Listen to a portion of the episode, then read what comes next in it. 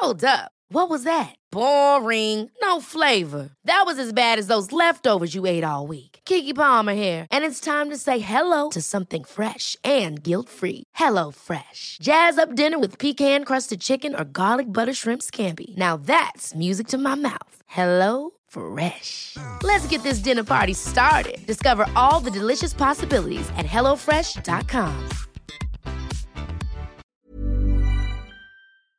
Se van acercando las vacaciones y si tienes un bebé en casa, seguro que te preocupa cómo organizar sus comidas durante los viajes, los días de playa o las salidas a la montaña.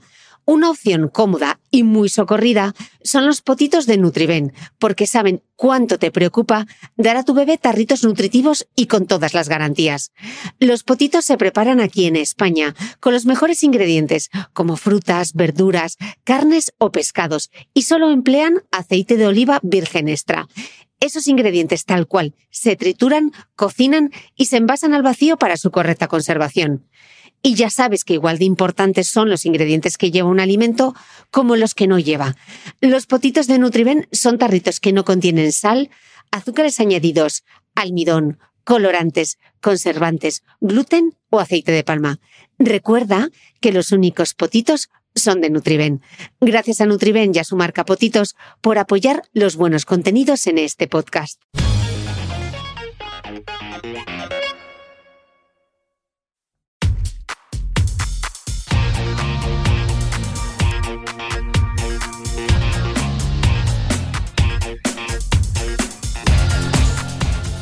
Hola, soy Cristina Mitre, periodista y autora del blog The Beauty Mail.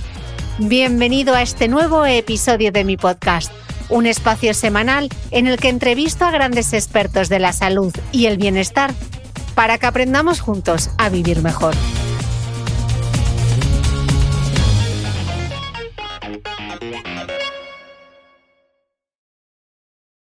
Todo suma. Como te decía, todos son, en cuestión del envejecimiento, todos son papeletas. Mm. La cuestión de, de cuántas papeletas quiero ir ganando, ¿no? Entonces, desde que somos pequeños, pero especialmente, pues cuando tenemos que prestar hincapié, o sea, hacer hincapié en tener una buena rutina, en cuidarnos, en plantearnos hacernos cosas, pues recomendamos más o menos eh, siempre, pues a partir de los 30, 35 años hay que hacer especial hincapié porque es cuando de repente en nuestro cuerpo nuestras fibras está demostrado que van a empezar a ser de peor calidad y nuestras células, esos fibroblastos que decíamos antes que son como los protagonistas de la dermis, van a estar cansados, cada vez van siendo más mayores y como todo, igual que nosotros con los años vamos cansando, nuestras células se van agotando. La dermatóloga Paloma Borregón es mi invitada al podcast. Y antes de arrancar con la entrevista, te recomiendo que cojas papel y boli, porque hoy aprendemos qué rutinas para el rostro funcionan y qué tratamientos hay y para qué sirven cada uno de ellos. Recuerda que en mi cuenta de Instagram de Beauty Mail hago los deberes por ti y durante la semana voy compartiendo mis propios apuntes, en los que recojo las grandes conclusiones del episodio semanal. Como sabes, el podcast de Cristina Mitre es independiente, multiplataforma y gratuito. Así que si te gusta el contenido, una forma de apoyarme es visitar las ofertas del mecenas que encuentras en mi blog www.thebeautymail.es compartir este episodio y guardar y compartir también los posts en Instagram me ayudan. Ya sabes, amor con amor se paga. Si te haces un lío entre retinoides, máquinas de radiofrecuencia, plasma rico en plaquetas, la luz pulsada y el láser fraccionado, este podcast es para ti. También puedes decidir no hacer nada más allá de una rutina de belleza básica. Tú eliges. Pero si te planteas ir un paso más allá, hoy te presento la guía definitiva para el cuidado de la piel a partir de los 35 años, para que así no te hagas un lío. Doctora Paloma Borregón, bienvenido al podcast de nuevo Tripitidora ya. ¿Cómo estás? Muchísimas gracias, gracias por la invitación. Pues un placer, como siempre, estar aquí contigo charlando de cosas interesantes. Así que nada, un, placer. Mm, bueno, ya sabía yo que tú me ibas a ayudar mucho a desenrollar eh, este tema de cómo cuidarse a partir de, de los 35, porque, bueno, sabemos que el organismo empieza a envejecer desde el mismo momento en el que nacemos y es a partir de eso, de los 30 años, cuando ese envejecimiento cutáneo empieza a hacerse visible. Eh, Paloma, ¿qué es lo que nos pasa? ¿Nos puedes explicar un poco cómo es este proceso de envejecimiento para que lo entendamos todos y por qué ponemos como esa fecha, los 35 años? ¿Qué es lo que ocurre? Pues mira, es muy buena pregunta. Yo siempre digo que para entender eh, qué es lo que tenemos que hacer para envejecer mejor, tenemos que entender por qué envejecemos, ¿no? Y para eso, eh, yo como dermatóloga, pues siempre me voy a las capas de la piel. Lo que nos pasa es que efectivamente es muy triste si lo piensas, pero como has dicho, desde que nacemos ya empezamos a envejecer, o sea, ya nuestras células eh, lo van a ir notando. Pero ¿qué pasa a partir de los 34, 35 años? Pues que nuestro, nuestro colágeno, nuestras fibras se empiezan a agotar nuestras células y cada vez tenemos menos fibras de colágeno, somos menos capaces de sintetizarlas, la piel se va poniendo, eh, se van notando más los signos de la edad, encima llevamos sol acumulado a lo largo de la vida. Entonces, si nos vamos a las capas de la piel, para que entendamos qué es lo que nos pasa con los años, vamos a la capa de más arriba, esa se llama epidermis, esa es la capa que forma la barrera cutánea, que lo llamamos. Está formada por muchas células, así formando una empalizada que se renuevan constantemente, o sea, que nacen en la capa más profunda y van creciendo y se van eliminando siendo sustituidas por células nuevas. Y ese proceso está sucediendo siempre, ¿no? Siempre decimos que por la noche es cuando más eh, se recambian y cuando la piel está trabajando más. Esas células se mueren cuando llegan a la superficie, por eso decimos que son las células muertas que se tienden a eliminar. En la capa de un poquito más abajo tenemos la dermis, que es la responsable del sostén de nuestra piel. Es como el colchón de nuestra piel, porque tiene unas células muy importantes que se llaman fibroblastos, que son las que hacen las fibras elásticas, las fibras de colágeno, el ácido hialurónico y todo eso lo que le da es un sostén a nuestra piel.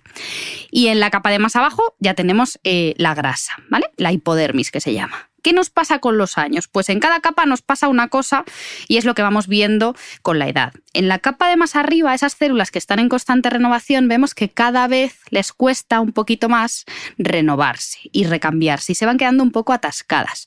Además, la piel se seca, se deshidrata, eso nos va pasando con los años. En la capa de más abajo, en la dermis, donde están todas esas fibras, lo que nos pasa es que no es que, eh, así solo por el envejecimiento, no es que perdamos fibras de colágeno. Vamos a perder más fibras de colágeno si nos exponemos a agentes que se las van a cargar, eh, pues como el sol o factores externos que sí que hacen que se las carguen. Pero ¿qué pasa? Que nuestras células cada vez van siendo más mayores y les va costando más sintetizar células, o sea, perdón, fibras nuevas. Por eso, a partir de los 30 y pico, vamos notando que cada vez somos menos capaces de regenerar esas fibras y las que tenemos se van volviendo de peor calidad. De manera que ya, si lo comparamos con un colchón, ya los muelles de ese colchón, que serían estas fibras, ya no están rígidas, duras y sostienen la piel firme y lisita, sino que con los años se van desestructurando y ese colchón pues va teniendo como agujeros, ¿no? Y por eso vamos notando las arrugas de la piel. Y por otro lado, hemos dicho que más abajo tenemos la capa de la grasa. ¿Qué nos pasa con la grasa? Pues que como estamos expuestos a la gravedad, pues la grasa, y eso lo vemos mucho en la cara, se nos va desplazando los compartimentos de grasa y se van cayendo por pura gravedad. Así que encima, a todo lo que hemos visto antes, se suma un poco la flacidez. Mm, mm. Así que, como ves, sumamos un montón de cosas que nos van pasando incluso más profundo a nivel óseo. Mm, me estás, me estás dibujando un futuro, no te diría que incierto, poco esperanzador, porque además de todo esto que nos estás contando de las capas y de la pérdida de grasa, también habría que hablar ¿no? de la estructura de los huesos de la cara, que es como casi como que se, como que se van encogiendo, ¿no? Y además Eso es. los ligamentos también, los ligamentos de la cara y los tendones pierden esa como esa tracción, esa tensión que tienen. Sí, Eh, es así, ¿no? Bueno, por explicarlo un poco sí, Sobre todo por la gravedad. Sí, sí, lo has explicado perfecto. Antiguamente se pensaba que solo era tema de piel. Cuando envejecíamos, claro, se pensaba que tú nacías con unos huesos y te morías con esos huesos igual. Pero luego se han hecho estudios con escáneres eh, que lo que se ve es cómo la estructura ósea efectivamente como que se va reabsorbiendo y se va cayendo.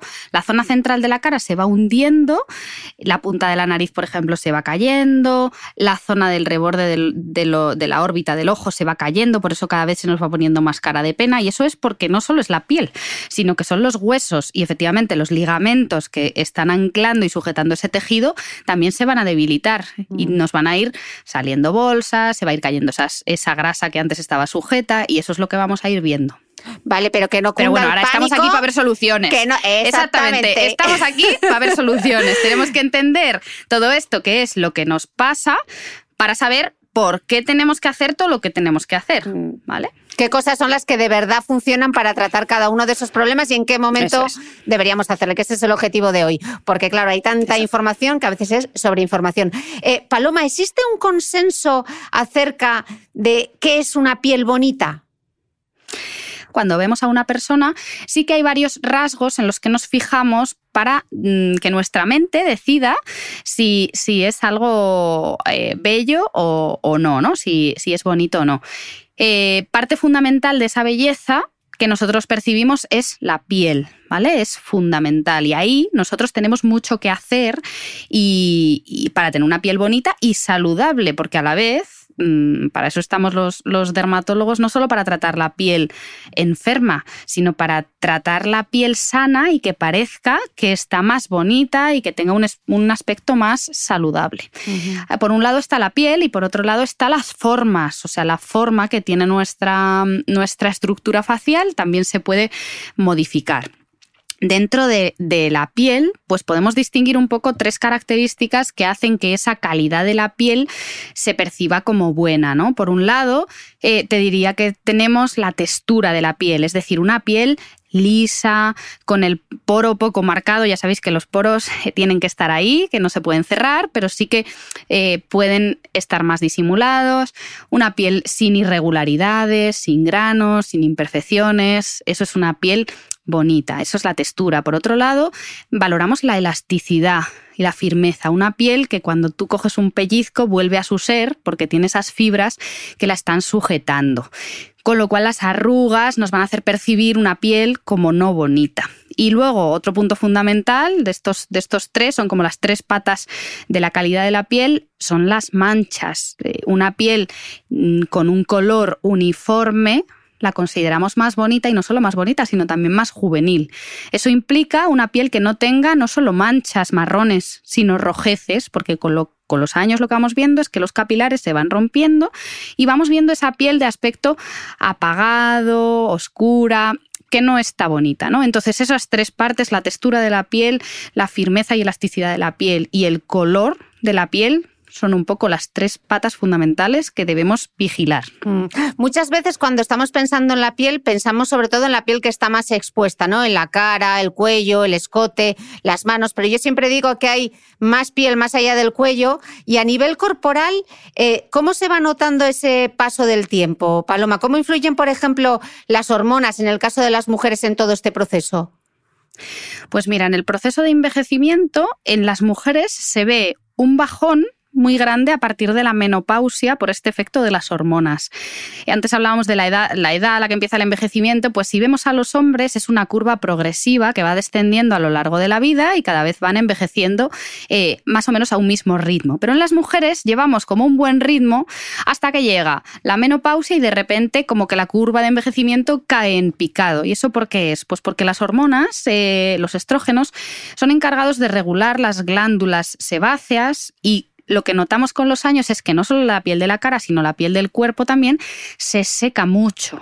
Además, cada vez, eso sumado a que vamos a ser menos capaces de tener ácido hialurónico para retener la hidratación de la piel y las fibras van a ir un poco a ser de peor calidad, lo que notamos en la piel del cuerpo es esa flacidez que se nota tanto en hombres como mujeres, pero es verdad que los hombres suelen tener la piel más gruesa, por eso la flacidez normalmente se nota menos en los hombres que en las mujeres. Así que nosotras, pues lo que vamos a notar por culpa de esa disminución hormonal, pues es esa sequedad, es esa mayor flacidez y luego otra cosa que, nos horroriza, que es que la grasa se deposita donde no se tiene que depositar. Es decir, lo que notamos es que la grasa cuando somos eh, más jóvenes se distribuye un poco alrededor de la zona en la que nos vamos a poder quedar embarazadas para que si hay un feto se pueda alimentar. Eso es sobre todo en la zona de los glúteos, las, caderas, o sea, tenemos formas así más redonditas. Pero ¿qué pasa? Que con la edad lo que nos pasa es que al tener menos hormonas se nos va depositando más en zonas donde se les deposita a los hombres, como suele ser en la tripa. Por eso llega un momento de la vida en la que de repente la gente te dice, las mujeres te dicen, es que no me puedo quitar la barriga. Pues es por eso, porque se te está depositando, y ya no tienes las hormonas que antes te la depositaban en otras partes. Mm. Entonces, esos serían un poco los cambios fundamentales. Y ojo que voy a hacer una cuña publicitaria aquí, porque más allá del tema estético de la barriga, en el caso de las mujeres, cuando llega la menopausia y se, hay una o la composición corporal varía, aumenta el riesgo cardiovascular porque la grasa se localiza en la zona de la barriga. Así que ese perímetro abdominal hay que tenerlo bien controlado, más allá de un tema estético, sino por un tema de salud, porque aumenta el riesgo cardiovascular. Ya he hecho eh, ejercicio. Exactamente. Fundamental. Ya sabéis, yo tengo la receta siempre. Totalmente, efectivamente, como dices, no solo es un problema estético, es un problema de salud. El tener la típica mm, tripa cervecera, ¿no? Que dice la gente, realmente es, es, un problema de salud, porque implica que tenemos más grasa visceral, o sea, grasa no solo de la típica grasa del Michelin, sino la grasa profunda, que es la que está entre las vísceras, y es un poco esa que, nos indica que hay un riesgo cardiovascular, mm. efectivamente. Eh, Paloma, todo este envejecimiento, este paso del tiempo, ¿se podría, eh, se, podía, ¿se podría prevenir de alguna manera? ¿Qué cosas podríamos hacer? Porque ¿cuánto es pues genético? Eh, siempre decimos, no, bueno, es que mi abuela tenía muy buena piel. ¿Cuánto es genético y cuánto es producido por el medio ambiente o la mano del hombre? Pues, pues mira, antiguamente Mm, se hubiera pensado, te hubiera dicho que no podemos hacer nada, ¿no? Efectivamente se decía, pues tú mira, si quieres ver cómo vas a envejecer, pues mira cómo están tus padres o cómo han estado tus abuelos. Pero a día de hoy esto ha cambiado muchísimo y ha revolucionado un poco la manera de entender el envejecimiento, porque ahora sabemos, porque lo demuestran los estudios clínicos, que solamente en torno a un 20 un 30% de nuestro envejecimiento es de origen genético, ¿no? Depende de nuestra genética y nuestro metabolismo. Pero fijaos que el resto, o sea, el 70 u 80% restante, se debe a el famoso ahora exposoma, a todos esos factores externos que van actuando sobre nuestro cuerpo desde que nacemos hasta que nos morimos y que van haciendo que se acelere el envejecimiento. Entonces, antiguamente hubiéramos pensado, bueno, total, vamos a envejecer, no podemos hacer nada.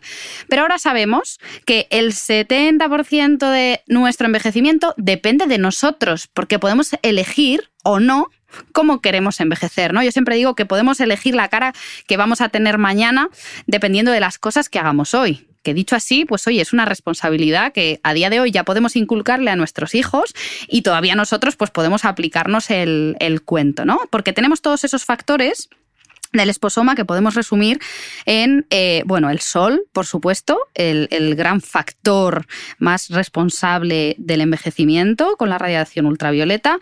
Por otro lado, la polución, que ahí efectivamente pues hay veces que no podemos hacer mucho, ¿no? Yo vivo en Madrid, pues Mm, pues estoy expuesta a mucha polución, tú tampoco te quedas corta ahora allí. O sea que hay factores que, bueno, pero sí que podremos ponernos cosas que sean antipolución, por ejemplo. Eh, la polución, el tabaco, por supuesto, el tabaco, el tabaco no deja que llegue oxígeno a nuestra piel y lo que vamos a ver es una piel más llena de capilares, más llena de manchas, que cualquier herida le cicatriza peor, que cualquier tratamiento que nosotros hagamos, y esto ya es un mensaje súper importante para la charla de hoy, cuña publicitaria, doctora, cuña publicitaria. Total. No fumar, porque cualquier cosa que yo te vaya a hacer, cualquier tratamiento estético, médico estético que nos vayamos a hacer, no te va a lucir ni la mitad si hay tabaco de por medio, porque no estás dejando que los tejidos cicatricen como nosotros queremos que cicatricen. Así que eh, sol, polución, tabaco. Luego, súper importante, el estrés, que eso también es. Mm, Esto debería ser otra cuña, de hay que tomarse la vida eh, de otra manera. El estrés, la falta de sueño. Hay estudios que demuestran que la gente que duerme menos de, de cinco horas envejece mucho peor que los que duermen más. Y por otro lado, bueno, las, las temperaturas extremas, ¿no? O el mucho frío o el mucho calor. Y por supuesto, la alimentación. El llevar una alimentación sana, equilibrada, rica en antioxidantes, nos va a ayudar a envejecer mejor. O sea que si tú sumas todos esos factores, lo que vas a hacer es que el envejecimiento dependa de ti. O sea que está en tu mano la cara que quieres tener mañana. Paloma, entonces, si la mejor estrategia, como todo en medicina, es la prevención, ¿cuándo hay que empezar a cuidarse? Pues hay que empezar a cuidarse, bueno, te diría, como hemos quedado que se envejece desde que naces prácticamente, pues te diría que ya tenemos que cuidar y prevenir el envejecimiento en nuestros hijos. ¿Cómo? Y, o sea, desde pequeños. ¿Cómo? Hidratando mucho la piel, protegiéndonos muy bien del sol, o sea, cuidando todos esos factores. Eso desde que somos pequeños, cuidando la alimentación, haciendo vida sana, porque todo suma. Como te decía, todos son, en cuestión del envejecimiento, todos son papeletas. Mm. La cuestión de, de cuántas papeletas quiero ir ganando, ¿no? Entonces, desde que somos pequeños, pero especialmente pues cuando tenemos que prestar hincapié, o sea, hacer hincapié en tener una buena rutina, en cuidarnos, en plantearnos hacernos cosas, pues recomendamos más o menos eh, siempre, pues a partir de los 30, 35 años hay que hacer especial hincapié porque es cuando de repente en nuestro cuerpo nuestras fibras está demostrado que van a empezar a ser de peor calidad y nuestras células, esos fibroblastos que decíamos antes que son como los protagonistas de la dermis, van a estar cansados, cada vez van siendo más mayores y como todo, igual que nosotros con los años nos vamos cansando, nuestras células se van agotando. Entonces, si yo eh, no hago cosas para estimular a esos fibroblastos, para que hagan fibras mejor, para que nuestra hidratación de la piel sea mejor, pues lo llevo mal, ¿no? Entonces, a partir de, esa edad, y por eso es el, el, motivo de este podcast, es un poco hacer hincapié en, vale, a partir de los 30, 35 yo ya me miro al espejo y veo cosas que antes no estaban. Pues es buen momento de saber por qué te está pasando lo que te está pasando, de saber que podemos hacer cosas y que no hay que esperar, como antiguamente, a estar mm, mayor para hacerse una cirugía y estirarse la cara. No, a día de hoy tenemos que empezar pronto a, tener nuestros cuidados, a tener nuestra buena rutina, a hidratarnos muy bien la piel, a saber que el sol nos hace daño, a, a tomar antioxidantes, o sea, a tener en cuenta todo esto y especialmente pues ir sabiendo que la medicina estética está ahí para ayudarnos a prevenir el envejecimiento, no solo para quitarnos las arrugas y quitarnos el envejecimiento cuando estamos arrugados como pasas, sino que cuando tenemos que empezar a hacer pequeñas cositas es ahora. Y mm. pequeñas cositas sin que se noten, sin que poco desmontando mitos de esta medicina estética que a veces se ve y que no nos gusta que sea tan tan llamativa, pues se puede hacer bien y debemos prevenir pues desde ya. Mm, pero Paloma, más allá de la medicina estética, es que al final la oferta es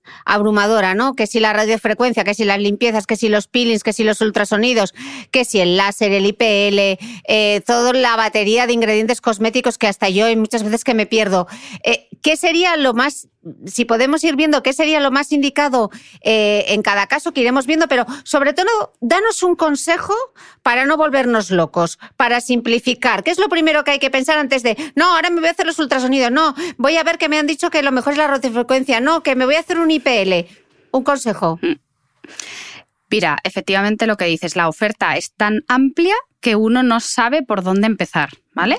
Si quieres, podemos ir viendo eh, un poco qué cosas de menos a más podemos irnos haciendo. Eh, así como consejo, las técnicas estrella, por, dar un mensaje resumen, son en cuanto a fotorrejuvenecimiento, o sea, mejorar esa calidad de la piel, yo te diría que es fundamental, es hacer una luz pulsada intensa que nos aclare, ilumine la piel y nos vaya a ayudar a hacer colágeno.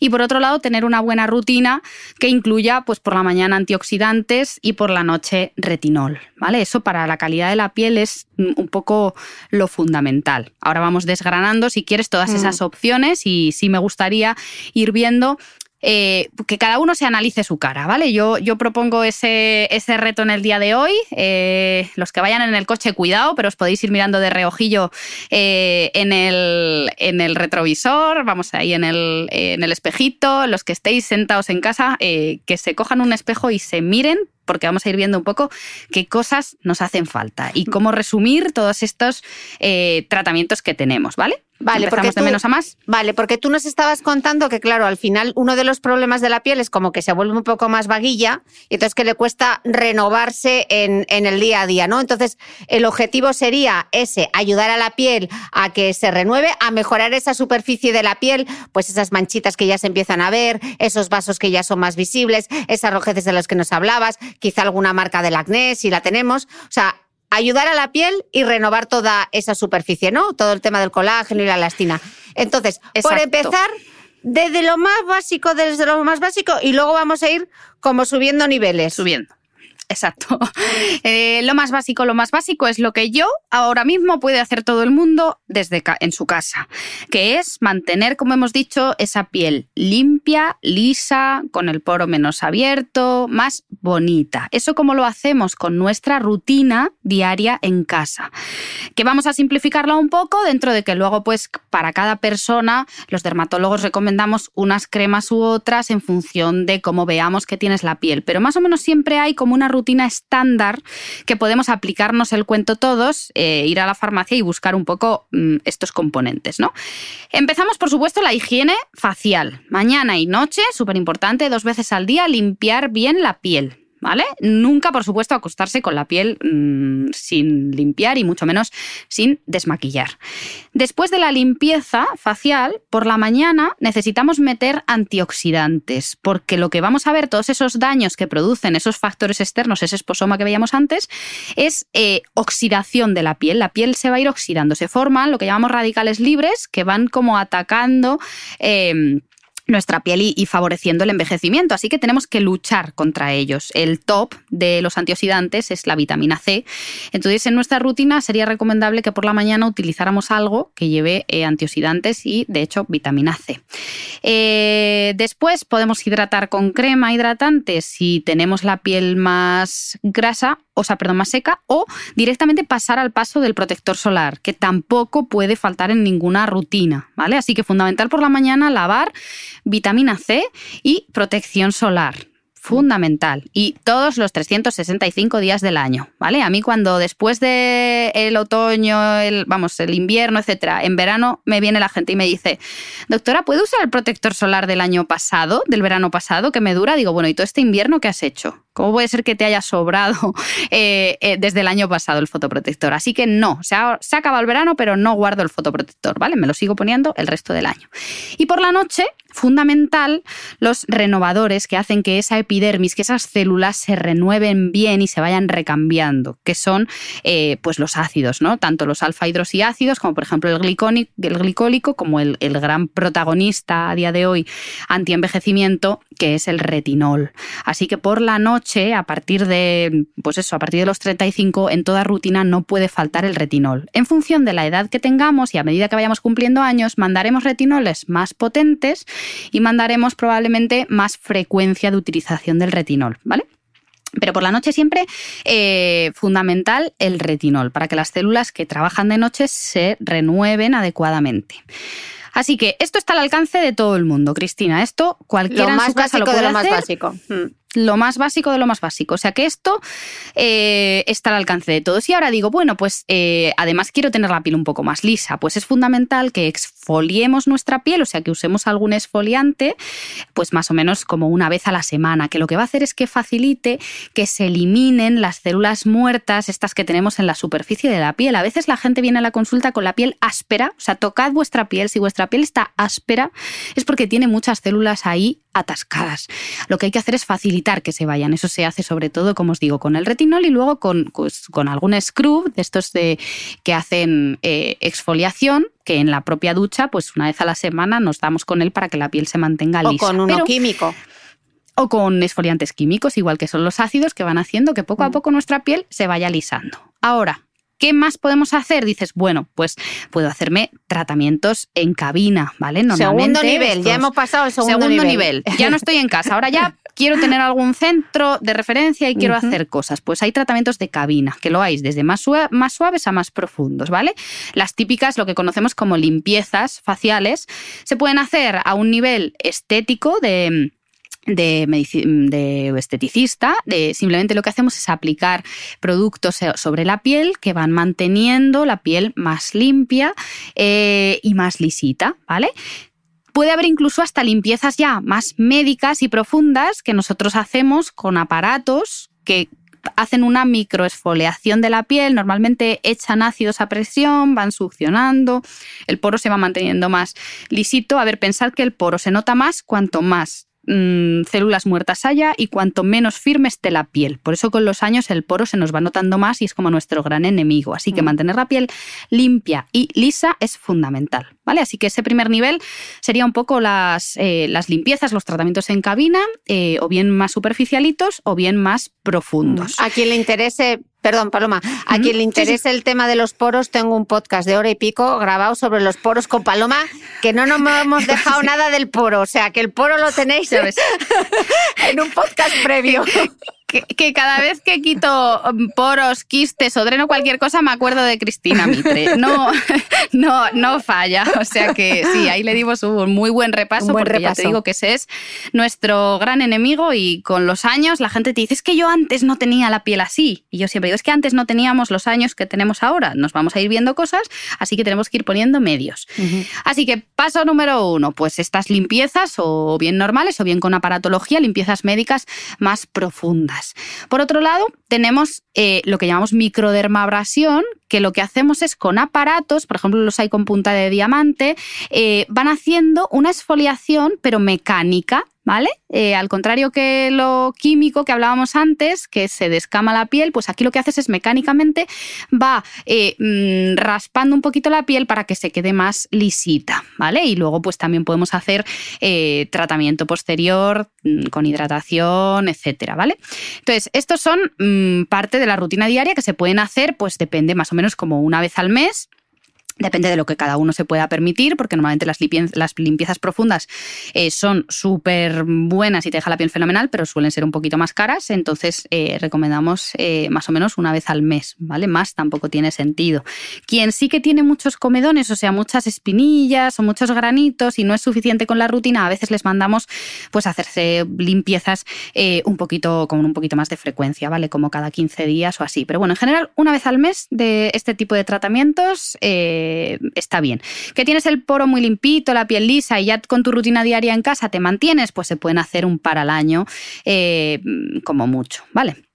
Vamos al siguiente escalón, ya un poquito nivel. de mm, más. Ahora ya no solo quiero mejorar el poro, sino que encima tengo manchas. Ya quiero mejorar la calidad de la piel y el color de esta piel. Tenemos un poco dos opciones que, que son médicas, que tendríamos por un lado los peelings químicos que aplicamos sustancias en consulta en la piel para que durante la semana posterior la piel se desprenda, se descama y, se renueva.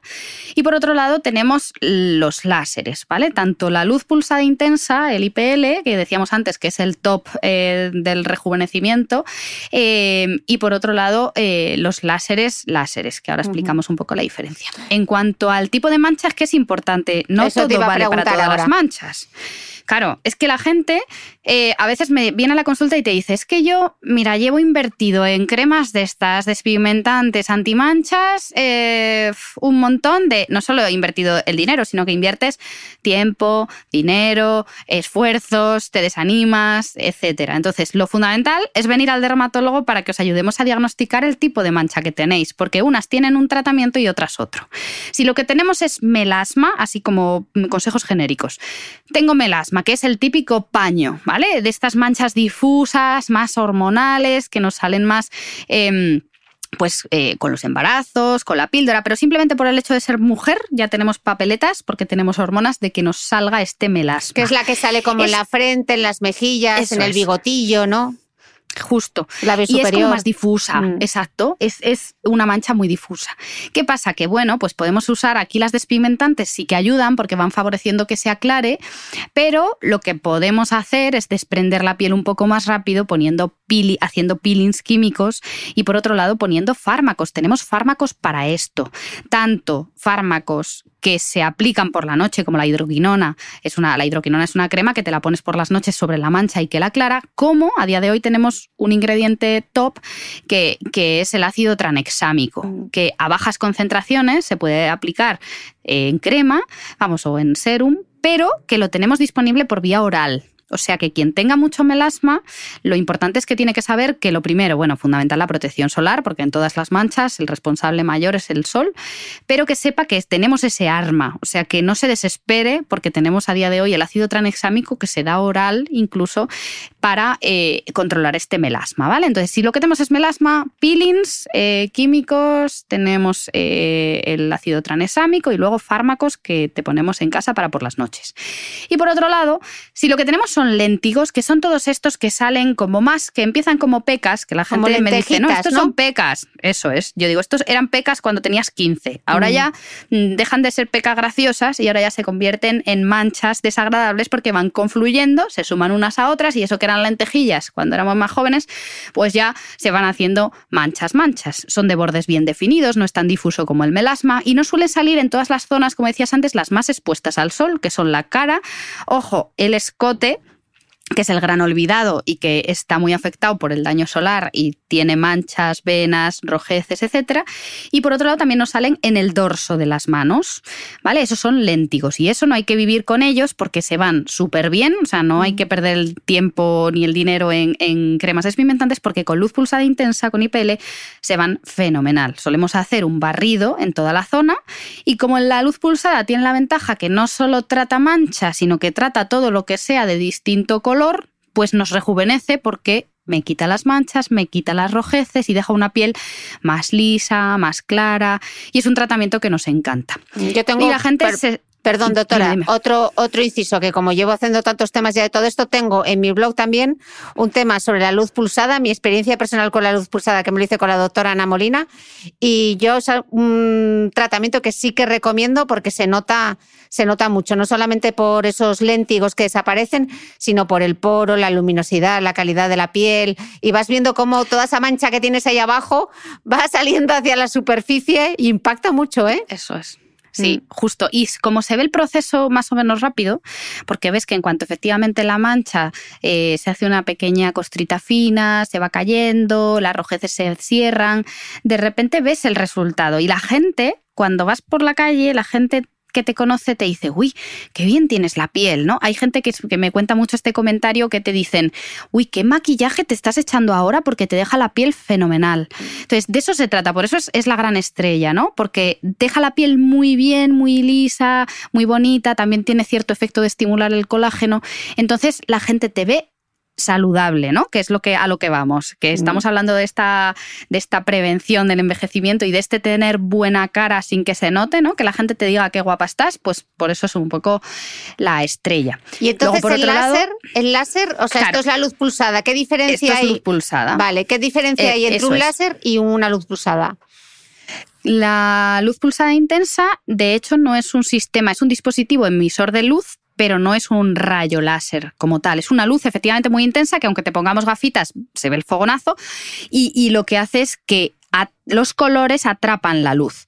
Lo que hace, sin embargo, los rayos láseres es quemar las lesiones en concreto allá donde pasan. Entonces hay muchos láseres, por ejemplo, con los que quitamos los tatuajes, como el Q-Switch, que lo que hacen es ir a por esa zona que tiene color donde yo dispare, ¿vale? También hay muchos láseres que quitan las manchas, lo que pasa que normalmente como son un poquito más agresivos, por eso siempre la estrella es la luz pulsada en cuanto a manchas. Si la mancha ya es más gruesa, a veces tenemos que usar sistemas que quemen más la piel como láseres más agresivos, ¿no? Más ablativos que decimos.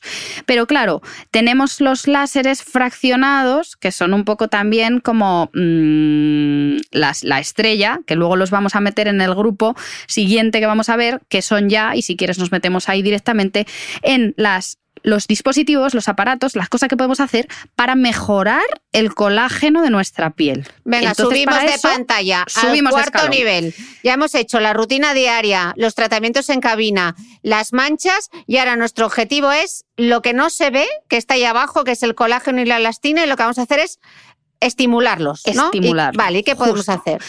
Entonces ahí tendríamos, como decíamos, este, estos láseres que se llaman láseres fraccionados. Eh, dentro de los fraccionados, pues los hay ablativos, que son los que a veces a la gente le dan miedo porque son los que levantan toda la superficie de la piel, ¿no? Que esos son los ablativos, que es como el CO2, son más potentes, pero por ejemplo son los únicos necesarios en gente que tiene ya mucha arruga, o sea, gente mayor que nunca se ha hecho nada y que tiene la arruga muy marcada, pues a veces ya tenemos que ir a cosas más agresivas como estos. Pero no todos los láseres son así, te dejan ese post de tanto tiempo, sino que tenemos estos láseres fraccionados que se llaman no ablativos, que lo que hacen es, se llama fraccionado porque para que te hagas una idea, si tenemos un cuadrado eh, por donde emite el, el láser, lo que echa es muchos haces de luz, o sea, como muchos rayitos juntos que penetran en la piel y hace como unos canales profundos en la piel y nuestros fibroblastos, estos mm, que, se nos están quedando dormidos con los años, lo que hacen es estimularse porque de repente han sufrido una agresión a sus alrededores y tienen que reparar ese tejido. Por eso estas técnicas son muy buenas y debemos hacérnoslas, pues si podemos, el que pueda todos los años, porque lo que hacen es estimular nuestras células para que estos fibroblastos hagan colágeno, hagan fibras elásticas, hagan ácido hialurónico, se pongan a trabajar para reparar esos canales que hemos hecho. Vamos, que le damos, que le damos una ración de espabilina, ¿no? Básicamente. Total, efectivamente, es como de decirle, oye, que te estás quedando dormido y aquí te están pasando cosas, ¿no? Ready to pop the question? The jewelers at BlueNile.com have got sparkle down to a science with beautiful lab-grown diamonds worthy of your most brilliant moments. Their lab grown diamonds are independently graded and guaranteed identical to natural diamonds, and they're ready to ship to your door. Go to Bluenile.com and use promo code LISTEN to get $50 off your purchase of $500 or more. That's code LISTEN at Bluenile.com for $50 off. Bluenile.com code LISTEN. Ever catch yourself eating the same flavorless dinner three days in a row? Dreaming of something better? Well, HelloFresh is your guilt free dream come true, baby. It's me, Gigi Palmer. Let's wake up those taste buds with hot, juicy pecan crusted chicken or garlic butter shrimp scampi. Mm. Hello Fresh. Stop dreaming of all the delicious possibilities and dig in at HelloFresh.com. Let's get this dinner party started.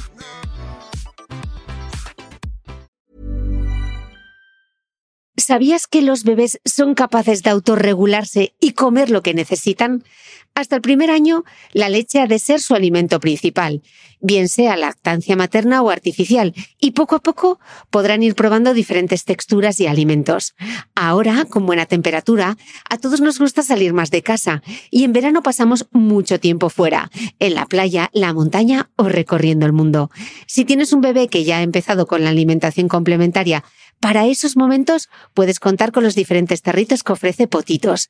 Hay recetas para bebés desde 4 y 6 meses y solo llevan ingredientes como frutas, verduras, carnes o pescados que se trituran y se envasan tal cual.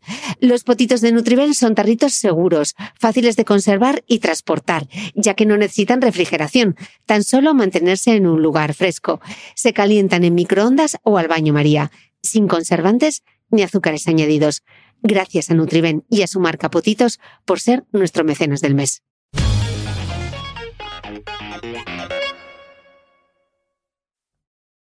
¿Y cómo se ve? ¿Qué le pasa a la piel?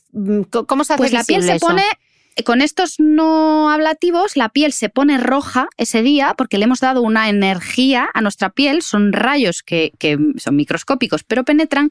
Y lo que vamos a ir viendo con unos días es que eh, esos microrayitos son como puntitos que se van a ver un poco, se ven más con lupa, o sea, uno puede incorporarse a la vida normal el día siguiente perfectamente, vamos, y ese día yo se lo hago a la gente y se va a su trabajo con la cara roja, como si tuvieras mm, quemado al sol, como si llevaras toda la mañana en la playa, pero eh, te vas solo con la cara roja y al día siguiente se pueden ver durante unos días mm, esos puntitos del láser fraccionado, que son esos canalitos que hemos hecho en la piel, pero uno puede hacer vida normal. Esa es la ventaja de estos láseres fraccionados que te permiten, aunque haya que dar varias, solemos dar varias sesiones separadas un mes y el resultado no se ve inmediatamente, no es como el de las manchas, que de repente te quito el láser y en te hago el láser y en una semana te quitan las manchas.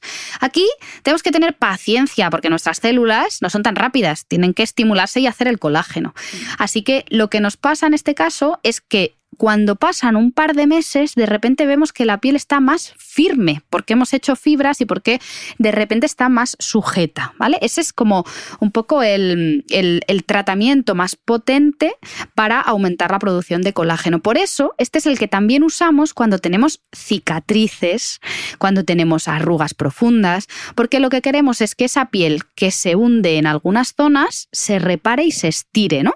Por eso este, tanto para el poro para disimularlo, como para las arrugas para suavizarlas, como para las cicatrices, tanto de acné como las cicatrices que sean, eh, incluso una cicatriz después de habernos hecho una cicatriz. Está demostrado que hay que meter este láser casi casi desde el mismo momento en el que te quitan los puntos, o sea, te, te hacen una cirugía o te haces un corte o lo que sea, no hay que esperar un año a ver cómo me queda la cicatriz, hay que hacerlo me quitan los puntos, ahí empiezo a hacer el láser para no darle la oportunidad. Y también para estrías, o sea, todo lo que supone que el tejido esté así como hundido. Em, y la superficie no esté todo lo lisa que debería. Láser fraccionado, no vale, ablativo. Ese láser fraccionado no ablativo. Y el ablativo, entonces, que ese sí que te queda como la cara mucho más enrojecida, tipo Samantha en Sex and the City. ¿Ese para quién? Total, pues ese ya es para cuando tienes arrugas muy marcadas. Cuando ya las arrugas, típico código de barras, pero que no solo se marca cuando damos un beso, sino que se marca fijo, esas rayitas, o sea, cuando la piel realmente ya está muy hundida, tenemos la opción de hacer láser fraccionado no ablativo, pero muchas sesiones, o de en menos sesiones conseguir el mismo resultado con el láser ablativo. Con pero ese duele. Láser que te levanta. Claro, el inconveniente es que duele y que el post es un poco escandaloso. O sea, yo em, lo que le digo a la gente es que, claro, tienes que, esto hay que negociarlo. Entonces, la gente eh, tiene que saber que va a estar una semana que no va a poder salir de casa, eh, una semana o 15 días en función de la caña que se le dé a la piel. Así que es un tratamiento más, vamos a decir, más agresivo, más potente, es un poco más molesto y el post es un poco más escandaloso, pero si te puedes permitir el estar ese tiempo, pues esa baja laboral o social, vamos a decir, pues eh, hay veces que es necesario hacer un ablativo, sobre todo, como te digo, en arrugas muy profundas o en mm. cicatrices de acné muy profundas, ya recomendamos hacer ablativo mejor. O sea que también es buena opción teniendo en cuenta un poco, sabiendo ese post mm, y ese más molestia, más agresividad, pero luego buenos resultados, ¿vale? Y, este es como, mm. ya te digo, el top. Pero, ¿qué otras cosas podemos hacer para hacer canales en la piel y estimular el colágeno que no sean rayo láser? Pues para el que no tenga láser. Pues este sentido tienen las técnicas que hacen eh, pinchacitos en la piel, como por ejemplo el microneedling. Habéis oído hablar eh, del microneedling. Eh, lo que hace el microneedling es introducir agujitas en la piel de manera que haces el mismo, eh, un efecto parecido, aunque menos potente, que el láser, de esa reparación de que eh, igual estimulas a los fibroblastos y les dices, oye, que aquí te estoy haciendo daño, ponte a trabajar. Ojo, que esto, doctora, voy a hacer aquí el inciso, en la cabina, o sea, con el dermatólogo, sí, no sí, con esos aparatitos. No, no, no, no. Con los aparatitos del gente... para hacerte en casa, no, porque eso es un nido de bacteria de horroroso y te puedes destrozar. O sea, que se, se, infectan. Nosotros necesitamos esterilidad, nosotros recambiamos las puntas, usamos esterilidad, usamos los productos adecuados y efectivamente se venden por ahí, pero bueno, es que de hecho venden hasta ácido hialurónico por ahí, que yo me quedo muerta eh, de que la gente mm, se quiera hacer esas cosas solo en casa. Entonces, esto, por supuesto, en un centro médico, ¿vale? No, no uno por su cuenta y riesgo, que efectivamente mm. la gente se coge dermarollers, también lo hay. Lo hay, o bien microneedling, que es un aparato que va haciendo, va, va disparando, vamos, metiendo las agujas, o bien el, el dermaroller, que es como un rodillito que lo vas pasando, pues ojo, porque en casa la verdad es que os la podéis liar. Eh, bastante, sobre todo por la infección, y entonces al final mm, ya pasamos a tener cicatrices por lo que se nos ha infectado. Perdón, que, me parecía importante hacer es, lo eh, es, hincapié en esta idea. Entonces, el que se hace en cabina, ese microneedling, ¿cómo funciona? ¿Qué es lo que hace? ¿Crea esos canales y qué ocurre?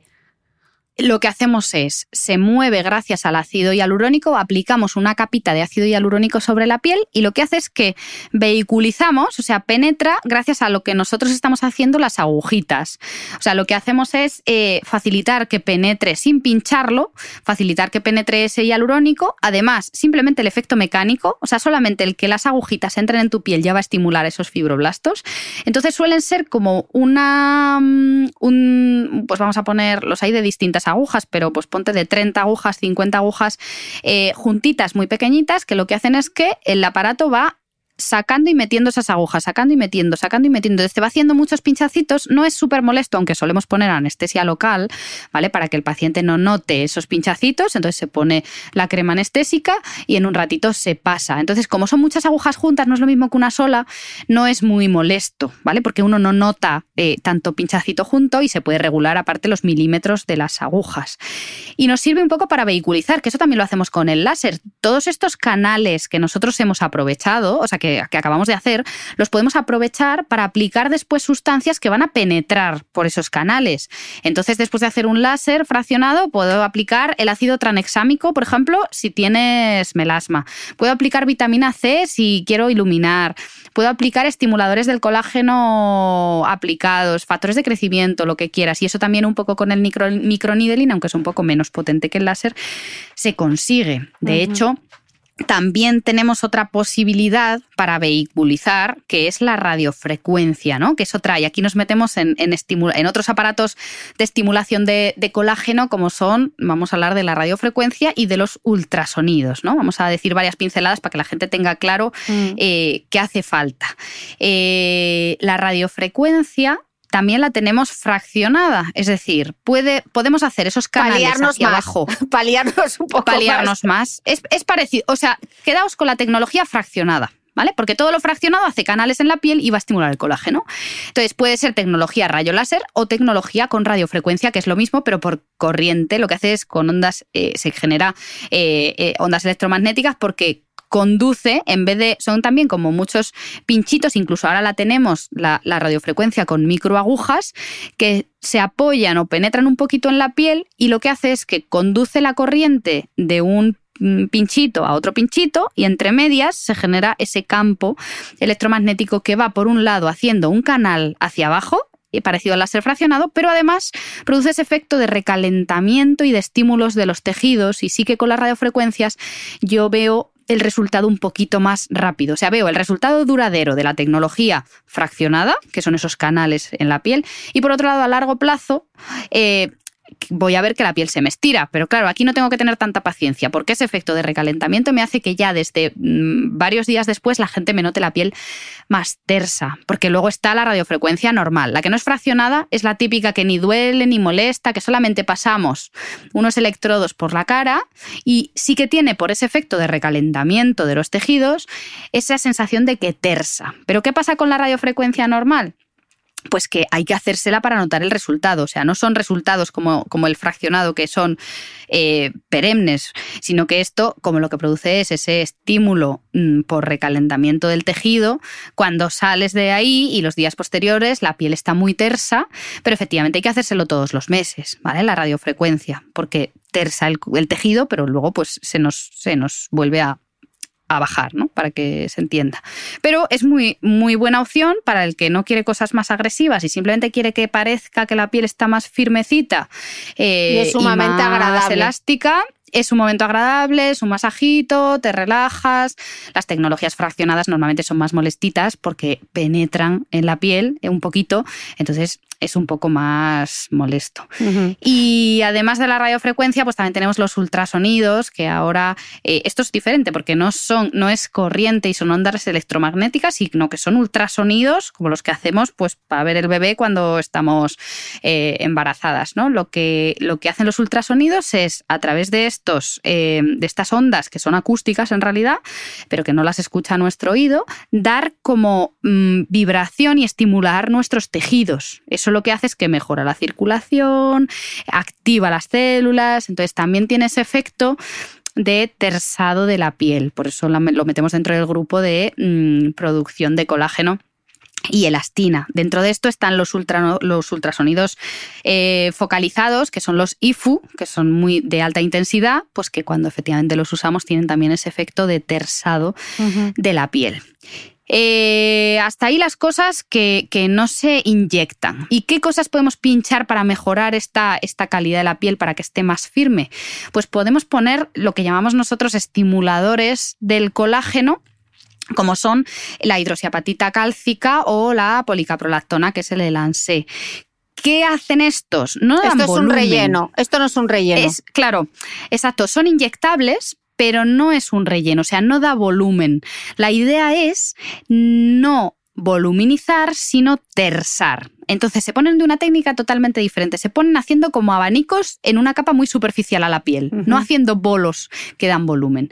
Y lo que van a conseguir esos abanicos que nosotros ponemos, esos trayectos, es que ahí se genere colágeno y que hagan vectores que tersen nuestra piel. Por eso son ideales, por ejemplo, pues tanto para la zona del cuello que se va poniendo flácida, como para la zona de aquí de las mejillas que se nos va un poco eh, cayendo, para esas pacientes que no queremos dar volumen, ¿vale? Entonces, por ejemplo, a mí me encanta eh, el Elancé porque lo pones y esta gente que no quiere estar exagerada, pero quiere tener la piel mejor, pues no se nota y se queda muy bien, además el efecto es bastante duradero porque normalmente lo ponemos una vez al año. Pero serían compatibles, Paloma, por ejemplo, con otro tipo de rellenos. Si tú tienes rellenos con hialurónico, podrías también hacerte la policrapolactona, que me ha costado Dios de ayuda a decirlo. ya, por eso al final lo llamamos el ANSE porque es más fácil. Eh, sí, porque de hecho se ponen en distintos planos. O sea, lo que hacemos es poner eh, los estimuladores donde debe ir el colágeno, ¿no? que es en ese plano que decíamos antes, en esa dermis donde yo quiero estimular el colágeno y sin embargo los rellenos los ponemos un poquito más profundos para dar volumen en esa zona. Entonces son totalmente compatibles, incluso se pueden poner el mismo día. Eh, si es verdad que no ni estos ni los rellenos se deben eh, se debe hacer después aparatos, ¿vale? Ni ultrasonidos, ni radiofrecuencia, todo lo que recaliente. ¿Para eh, siempre o durante después del tratamiento? Durante un tiempo. Durante un tiempo. Y Solo durante más o menos 15 días. Debemos espaciar 15 días. Igual que los láseres. Vale, o sea que yo si me he hecho un relleno con ácido hialurónico en cualquier parte de la cara o he hecho con hidroxiapatita o lo que sea, no me puedo hacer ni láser, ni radiofrecuencia, ni ultrasonidos, por lo menos en 15 días. En 15 días, sí, justo. Importante. Porque lo que podemos favorecer es punto número uno, que se recaliente y se inflame, y punto número dos, que se reabsorba más rápido. Y por ejemplo, Paloma, que no lo has mencionado, el, plasma rico en plaquetas, que también se habla mucho, ¿para qué sirve y qué es, primero? Mira, el plasma rico en plaquetas lo que hace es aprovechar nuestra, nuestras propias células eh, y nuestra propia sangre para esos factores de crecimiento que tenemos nosotros mismos, inyectárnoslos en la piel para que se active y se estimule. Lo que hacemos es eso, se nos saca sangre, la sangre se prepara, se centrifuga y nos queda ese plasma, que es mm, parte de lo que encontramos en la sangre, que es rico en plaquetas y que tiene muchos factores de crecimiento. Lo que hacemos es inyectarlo y por un lado, como decíamos, todo lo que sea agujita sobre la piel ya nos va a estimular, pero además ponemos esos factores de crecimiento nuestros. Entonces esto se usa mucho tanto para el pelo, que también se usa mucho ahora en capilar, para estimular y activar un poquito eh, el crecimiento del pelo, y mucho para rejuvenecimiento. Lo que vamos a notar simplemente es igual, una piel que se está activando, que le estamos dando eh, pues un toque de atención para que se, formen fibras de colágeno, eh, nuestras células estén mejor, la piel esté más, más bonita, en resumidas cuentas. Entonces el, PRP o plasma rico en plaquetas es otra buena opción. Y muchas veces también hacemos lo que la gente llama vitaminas, ¿no? La que hidratamos mm. o exacto, o hidratación. ¿no? justo. Pero muchas veces también me he puesto unas vitaminas, es un poco un concepto difuso, ¿no? Porque realmente porque depende del producto. Claro, eso es. Mira, mucha gente realmente, todas estas que, que, se ven que están muy bien y que te dicen, yo me pongo vitaminas. Normalmente no son solo vitaminas, son vitaminas, es relleno, es todo, pero queda muy bien decir, me pongo vitaminas, ¿vale? Entonces, eh, depende mucho el producto que pongamos. Una vez más, son pinchazos, o sea que ya vamos a estimular la piel.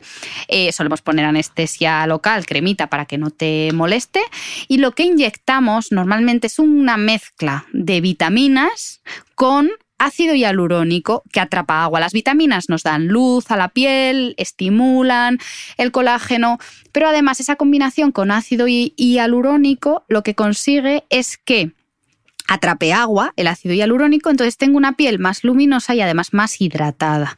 Por eso hay vitaminas y vitaminas, efectivamente, no todas las vitaminas son iguales, por eso eh, tenemos un poco eh, distintas calidades. Pero este ácido hialurónico es diferente, no es como el que usamos para dar volumen. El que usamos para dar volumen, que ahora hablaremos de él, se llama reticulado, o sea, es forma como una malla para que cuando tú lo pongas levante el tejido. Sin embargo, el ácido hialurónico que le ponemos a eh, estas mesoterapias eh, es no reticulado. O sea, son como moléculas de ácido hialurónico que no se van a quedar en el tejido para toda la vida formando una malla, sino que van a atrapar mucha agua, que es la función del ácido hialurónico, igual que el que nos ponemos en las cremas, ¿no? La función del hialurónico es atrapar agua.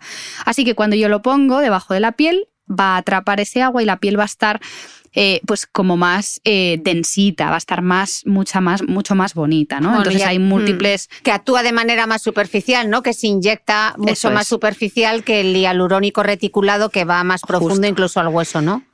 Efectivamente, de hecho nosotros cuando ponemos esta técnica lo que hacemos es como gotitas encima de la piel que el primer día son visibles, mm. hacemos pápulas que se llaman, o sea que lo ponemos muy superficial porque queremos que eso llegue justo a esta capa superficial, a la dermis que hemos dicho, donde tenemos que estimular, o sea el, colágeno parte de, de, esa capa, si yo pongo el producto más profundo, por eso la técnica es muy importante y ponerse en manos de alguien que, o sea, no solo hay que, hay que escoger buena calidad de los productos, yo de esto y de todo lo que vamos a hablar a partir de ahora, de las máquinas, por supuesto, por la seguridad, para que la máquina no te queme, para que se haga bien. De los productos que te pinchan, también súper importante la calidad, porque de ello depende la duración del producto, el resultado que vamos a tener y también depende la mano que te lo va a poner porque no todos los mismos productos puestos con las mismas manos te van a quedar de la misma manera. hay que saber, claro, hay que saber. Nosotros siempre decimos que hay tres factores fundamentales, tanto para que el producto te quede bien como para que no se te complique, no tengas ningún efecto secundario,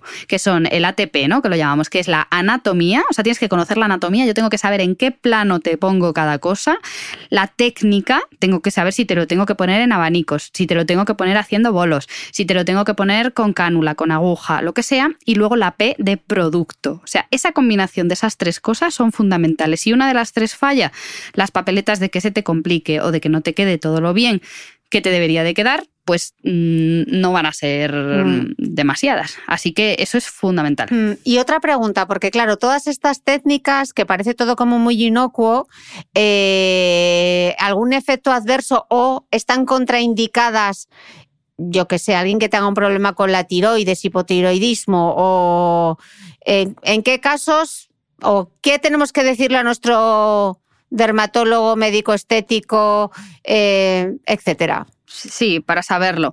Eh, pues mira, normalmente, mm, por aquello de que no hay estudios, porque no es ético hacer estudios, no se deben hacer estas técnicas en embarazadas, ¿vale? Y bueno, en general en lactantes eh, no debería haber ningún problema, pero siempre decimos que, no suele haber estudios. Pero sobre todo en embarazadas eh, no tiene por qué hacer mal, pero como no hay estudios, pues no podemos recomendar que se hagan estas técnicas. Luego, cuando hay una infección activa de la zona, por ejemplo, un herpes, eh, sería una contraindicación para ese mismo día, hasta que se te pase el herpes, hacerte un tratamiento, porque ahí te estás teniendo una infección. Eh, luego, al hacer cualquier tratamiento, ya sea un láser, ya sea un peeling, ya sea microneedling, ya sea lo que sea que te inyecte algo, podemos mm, un poco dispersar esa infección. Así que infecciones locales eh, como por ejemplo un herpes, que es lo más habitual, pues debemos evitar y esa semana no se debe hacer. Y por otro lado, en cuanto a las enfermedades que, uno tenga, en principio no habría ningún problema, ya sea de tiroides, de corazón. Lo único, por ejemplo, las, radiofrecuencias a veces eh, recomendamos no hacerlas, depende de si es monopolar o bipolar, bueno, del tipo, eh, en pacientes que tienen marcapasos, porque hemos quedado en que lleva corriente, entonces, por eso los marcapasos con las radiofrecuencias no se llevan bien. Y mm, el resto, en principio, ni, siquiera, fíjate, las enfermedades autoinmunes, eh, que cada vez pues, son más, más frecuentes porque se diagnostican mejor, antiguamente se decía, por ejemplo, que no podíamos poner eh, rellenos, ni toxina, ni hacerles cosas, pero a día de hoy ya se sabe que el único requisito es no estar en brote. O sea, si tú estás con un brote de tu enfermedad autoinmune, eh, pues por ejemplo, una artritis reumatoide, un lupus, un, cosas así, que sean por tus propias defensas, cualquier cosa que yo te haga puede hacer que tu piel mm, reaccione accione de más, ¿no? Entonces, eh, ese sería un poco el único inconveniente en brotes. Pero si tú tienes tu enfermedad bajo control, podemos hacer el tratamiento que queramos eh, porque no te va a pasar nada. Pero yo mm. te diría que solamente eso, infecciones locales y luego, hombre, cada técnica tiene un poco sus cosas, ¿no? Pero em, contraindicaciones generales, el embarazo solamente que es un poco lo más importante. Paloma, por ir haciendo un resumen, porque estamos como en el, en el Mario Bros de la belleza haciendo las pantallas. Total. Ya habíamos visto la rutina diaria, los tratamientos en cabina, las manchas, toda la batería de cosas que se pueden hacer para aumentar la producción de colágeno y elastina, con o sin pinchazo, todas las cosas que se podrían hacer. Ahora ya nos metemos en otro nivel porque cuando empezamos la entrevista, tú nos explicabas que con el paso del tiempo empezamos a perder ese volumen, ¿no? Esa grasa del rostro que empezamos a perder y se empiezan a marcar las arrugas. ¿Ahí qué entra ahora? ¿Dónde pasamos? Pues mira, ahora ya pasamos de nivel. Siguiente pantalla es el nivel de los inyectables. Mm. Aquí tenemos que hacer una diferencia entre eh, lo que es la toxina botulínica, eh, que coloquialmente conocemos como Botox, que Botox es una marca comercial, pero es toxina botulínica, y el ácido hialurónico, los rellenos, ¿vale? ¿Cuál es la diferencia? Porque aquí la gente tiene un cacao que a veces viene a la consulta y no sabe lo que es de ácido, no sabe lo que es de, eh, de Botox, tenemos un lío. Entonces vamos a intentar ponerlo fácil, ¿vale? Como norma general, ¿qué hace la toxina botulínica, el Botox? Lo que hace es que paraliza los músculos. Luego lo vamos a usar para lo que llamamos arrugas de expresión, que normalmente las arrugas de expresión es lo que tenemos en la parte de arriba de la cara, lo que llamamos el tercio superior. Es decir, pata de gallo, que cuando sonreímos se marca, en la zona del entrecejo, que nosotros médicamente se llama glabela, pues que cuando nos enfadamos ¿no? se arruga, y la frente. Eso es de toxina botulínica, de Botox, ¿vale?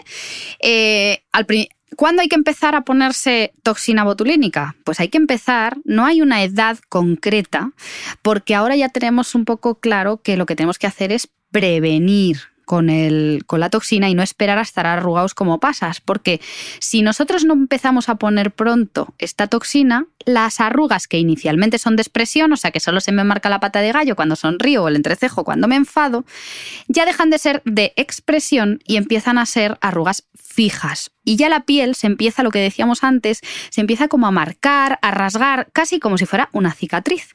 Así que cuando esa arruga ya se marca tanto en reposo como en movimiento, ya vamos un pelín tarde. ¿vale? Lo ideal es poner el botos cuando tenemos las arrugas solo que se marcan al sonreír o al enfadarnos. Y eso es, eh, sobre todo, como te digo, para el tercio superior. Luego el voto se puede usar para otras cosas en otras partes de la cara, eh, pero ahí es un poco el top. No paraliza la expresión, hay muchos mitos de, la toxina. La toxina es un fármaco súper seguro que se lleva usando desde hace muchísimos años, que se pone incluso en niños, eh, los niños que tienen estrabismo, que tienen un ojito que se les va, para que el ojo se centre, se le pone votos en los músculos. Este año ha salido un estudio, no lo ponemos en embarazadas, pero ha salido un estudio de que las embarazadas que se le ha puesto Botox por necesidad, por otros problemas médicos, eh, los niños que han nacido no han tenido ningún problema. O sea, es un fármaco súper seguro, pero ¿qué pasa? Que como se llama toxina, la gente como que le tiene miedo, ¿no? Pero no hay que tenerle miedo, lo único que hace es que no deja que se libere el neurotransmisor fundamental para que se contraiga el músculo. Entonces nuestro cerebro da la orden, pero tu músculo no se contrae. De manera que esos gestos, de hecho el del entrecejo, hay gente que la ves con 15 y ya tiene el entrecejo marcado. son gestos como muy... Eh, es, un, poco manía. O sea, tú, tú mm. no puedes... Hay gente que me dice, no, si yo lo intento, pero no, no, puedo, mm, para, no puedo no hacer el gesto. Claro que no puedes, porque es tu cerebro está dando la orden. Así que lo que hay que hacer es poner toxina para que cuando tu cerebro dé la orden no seas capaz de hacer el gesto. Pero no es que te vayas a quedar paralizado con la cara em, más lisa que una tabla, no se trata de eso, ¿no? Se trata de conseguir que tu cara tenga una expresión mejor y que esté más suave y que a futuro, o sea, no se trata, yo siempre digo que no se trata de que hoy parezca que tienes 10 años menos, sino que dentro de 10 años estés como ahora. ¿Vale? Por eso es un poco ese concepto de prevención que con el, Botox es súper importante. De hecho, ahora está de moda, ahora hablamos mucho eh, de lo que es el baby botox, ¿no? El, cuando empezamos a usar el botox en pequeñas cantidades para prevenir este concepto del envejecimiento, ¿no? Que es para lo que estamos aquí, ¿no? Para saber qué puedo hacer a futuro, pues no te esperes a tener esa, esa arruga fija. Cuando está simplemente marcándose un poquito, hay que poner mm. toxina, se suaviza y, y es, eso no es más que el baby botox, ¿no? Que es un poco una prevención no hay que esperar. Y además del Botox, Paloma, que es eh, como la gran técnica que se utiliza en, medicina, en las consultas de medicina estética, la gran revolución yo creo que ha sido los inyectables, los rellenos de, ácido hialurónico. Tengo dos series completas donde he hablado del ácido hialurónico para todo, hasta para las sonrisas gingival y mil cosas más.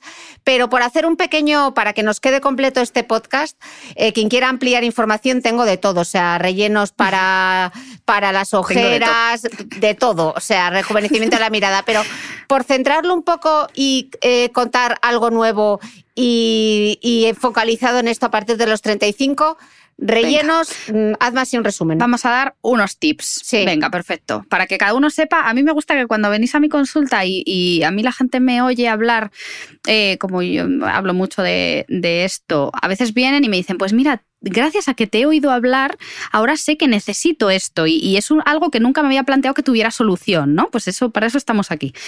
Em, como dices, la estrella ahora son los rellenos, ¿por qué? Porque ya no son los rellenos que teníamos antes. La diferencia con el Botox es que el Botox relaja la musculatura y esto lo que hace es que da volumen, rellena.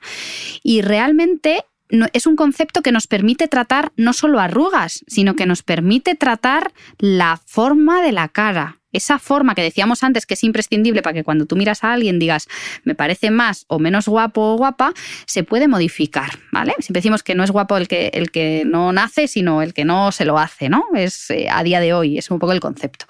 Y el ácido hialurónico no es como lo que se pinchaba antiguamente, que eran rellenos permanentes, mm. ¿vale? Antiguamente, y por eso veréis mucha gente no voy a dar nombres, pero por ahí, por la tele se ven muchas, con esos labios, con esas bolas que hacen que muchas tengáis miedo a poneros ácido hialurónico pensando en que se os va a quedar así. Eso era antiguamente cuando se ponían rellenos de silicona, mm, de acrilato, se ponían unas cosas que eran permanentes. Ya no te las tenías que poner más, pero a la larga se ha visto que dan problemas. Por eso a día de hoy no ponemos eso. Ahora tenemos la gran estrella del relleno que es el ácido hialurónico, que más o menos se tiene que poner como una vez al año. El Botox, por cierto, son dos veces al año, que no lo hemos comentado, cada seis meses. Y el, el ácido hialurónico lo ideal es una vez al año porque dura más, pero se va reabsorbiendo, porque nuestro cuerpo tiene ácido hialurónico, así que lo vamos a ir reabsorbiendo poco a poco. Y esto no es una desventaja, ¿vale? Hay gente que te dice, yo me quiero pinchar una vez y ya no más. No, esto es una ventaja, porque cualquier cosa se va a reabsorber. ¿Que no te gusta? No te lo haces más. ¿Que mm, da cualquier problema? Pues se va a quitar. Y no solo eso, sino que además tenemos un producto que disuelve el ácido hialurónico, que se llama hialuronidasa. De manera que si nosotros. Claro, es como el antídoto, realmente disuelve el hialurónico. Lo que nos permite es que, imagínate que yo te hago algo, ¿no te gusta? Pues te lo quito con hialuronidasa. ¿Que hay cualquier problema? Te lo quito con hialuronidasa. Entonces, em, es una herramienta que nos da como más tranquilidad a la hora de poder manejar estos rellenos que se pinchan. Y haciendo un poco un resumen, como decíamos, mm. ¿qué puedo yo eh, mejorar? Vamos a ir por partes un poco de arriba abajo de la cara y vamos a dar simplemente unas pinceladas, ¿vale? Lo primero, nos vamos a mirar la mirada. ¿Qué suele quejarse la gente de la mirada? Pues que la mirada se, se cansa, se cae, nos salen bolsas, nos salen ojeras. Punto número uno, lo que tenemos que ver es los párpados. Si tenemos mucho exceso de párpado, el párpado muy caído o mucha bolsa debajo del ojo, eso es para hacer blefaroplastia. O sea, eso sería cirugía. Cualquier técnica que nosotros hagamos va a ser retrasar algo que al final va a llegar, que es hacerte la cirugía. Cualquier, siempre me dice la gente, ¿cuál es el mejor contorno de ojos? Y tiene un párpado caído que te mueres. Pues es que, es que eso es un milagro, eso alurdes con cualquier contorno. No existe un contorno que haga eso, existe la cirugía, ¿vale? Así que si sobra párpado o hay mucha bolsa, eso es cirugía. Pero ¿qué además acompaña la, la mirada? Pues como decíamos antes, la fosa temporal, la zona de encima del ojo se nos cae porque se va hundiendo el hueso, hemos visto, se llama fosa temporal, que es la que está como en la sien. Si eso está hueco, nuestra mirada va a estar caída. Ahí podemos poner ácido hialurónico para darle volumen y subir un poco la mirada. También con la toxina, con el Botox que hemos dicho, por supuesto, va a mejorar la mirada cuando ponemos en la pata de gallo y cuando se eleva la mirada. O sea, podemos poner un pequeño pinchacito debajo de la ceja para que la mirada se eleve. Esa técnica nos encanta, nos rejuvenece, además nos hace más femeninas a las mujeres y es una técnica que usamos mucho con Botox en la elevación de la mirada. Y, como decimos, por supuesto, fosa temporal, relleno. Y luego, las ojeras, nuestro otro gran caballo de batalla. Pues ahí ponemos también ácido hialurónico, muy importante porque tiene que ser un ácido hialurónico especial para la ojera. no vale cualquiera completo. Venga, pues mandamos a este. De este, ya te digo, vamos a hacer 20.000 links. todas las notas del podcast. Es que tiene muchas cosas que contarme y entonces quiero ir a, a lo siguiente. Ojera. Quiero pasar de pantalla. Perfecto. Ojera, pasamos de pantalla. Eh, ojera relleno. Seguimos más abajo. ¿Qué tenemos? La nariz, ¿vale? La nariz, lo que vamos a hacer es mirarnos de perfil. ¿Qué nos pasa? ¿Qué es fundamental en el perfil? Y ahí sí quiero que os analicéis bien, porque muchas veces no os gusta vuestra cara, pero no sabéis cuál es el problema. Y el perfil suele tener mucha culpa. En el perfil es fundamental la línea que va entre la nariz y el mentón. Eso se llama línea de Ricketts y lo que tenemos que ver es cuánto se acercan nuestros labios, ponéis una regla entre la nariz y el mentón y medimos cuánto se acerca nuestro labio de abajo y nuestro labio de arriba a esa línea. Nuestro labio de abajo se debería de alejar 2 milímetros y el de arriba 4 milímetros. Cuando está línea. No, no, es así. Es que o nos sobra nariz o nos falta mentón, que generalmente suele ser lo que suele pasar, que nos sobre, que nos falte mentón. Mm. Entonces, yo el perfil lo puedo mejorar gracias al ácido hialurónico, porque pensad que es como una especie de plastilina con la que yo moldeo lo que yo quiero. Lo que hacemos es ponerlo en la nariz, disimulando el caballete, levantando la puntita de la nariz, dejando una, una, nariz más elevada, porque hemos quedado que con los años se nos cae la nariz. Así que lo que puedo hacer es levantarla para que se vea como hace unos años la teníamos. Y por otro lado, cuando me falta mentón, lo que tengo que hacer es sacar ese mentón, poner relleno para tener un perfil mucho más bonito, ¿vale? Eso es crucial. Y luego, por supuesto, crucial dentro de ese perfil, también tenemos la sonrisa, porque tenemos los labios. Mucha gente, Cristina, viene la gente a la consulta y te dice, no es que quiero labios, es que me he puesto otras veces relleno en el labio, pero no consigo tener los labios bonitos. Y es que lo primero que hago es pedirle al paciente que sonría. ¿Por qué? Porque los dientes, que es lo que está debajo de los labios son fundamentales, porque si yo no tengo buen apoyo de esos labios, por mucho que yo te rellene el labio, no vamos a conseguir un labio bonito en la vida. Así que muchas veces hay que mandar al paciente al odontólogo, que ahora ya tenemos mil sistemas para corregir la, la boca, ya no son los brackets antiguos de toda la vida, ahora tenemos Invisalign, mm, se puede corregir la, la mordida. Entonces, fundamental, si quieres tener los labios y la sonrisa bonitas, mirar los dientes. Si los dientes no están encajados, nosotros podemos hacer cosillas, pero hay que encajarlos. Y esto lo vemos mucho en los casos de sonrisa gingival, que es esta sonrisa que cuando sonreímos se nos sube y se nos ve mucha encía. Mm.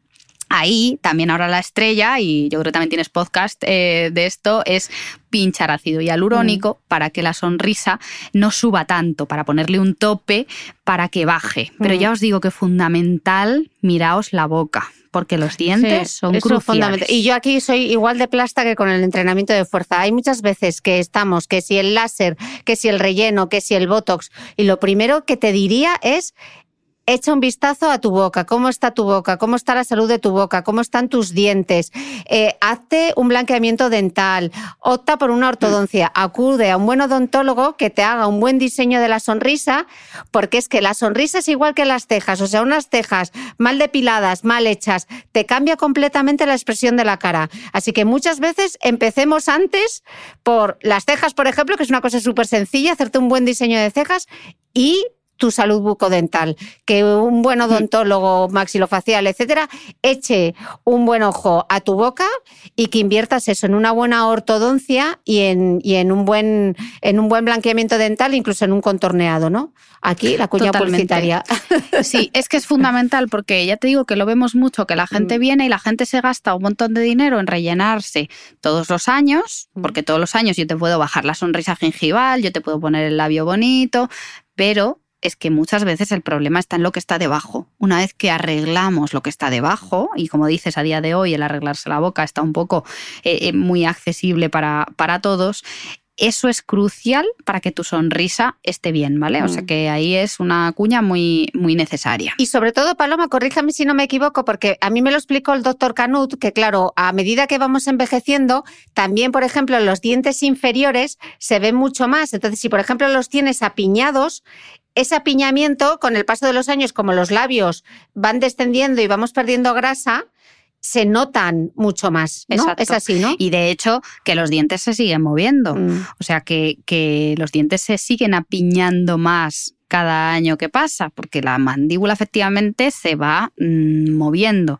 Entonces, con los años lo que nos pasa es que por el, también por el peso, el labio superior cada vez se nos va haciendo más largo y va pesando más. Por eso llega un punto que ya no se te ven como cuando eras más joven los labios de arriba, o sea, los dientes de arriba, sino que se te ven los dientes de abajo, que además se apiñan más con los años. O sea que, ya te digo, mm, el, cuidar eso es fundamental para, para tener un, buen aspecto. O sea, no, no podemos tener un buen aspecto si no cuidamos todo. Fundamental. Equipo multidisciplinar, médico estético, dermatólogo odontólogo, maxilofacial. Hay mucha gente que, nos, que nos puede ayudar. Vale, sonrisa, sí. De hecho, yo, que yo tengo mucha deformación profesional, eh, porque es verdad que antes eh, trabajaba con, odontólogos, eh, paré o comparé, ahora ya estoy con mi clínica privada, pero, pero con los odontólogos ves cómo se transforman las bocas y no solo las bocas, sino también las caras. Así que mm. es, como dices, multidisciplinar. O sea, tenemos que estar todos los especialistas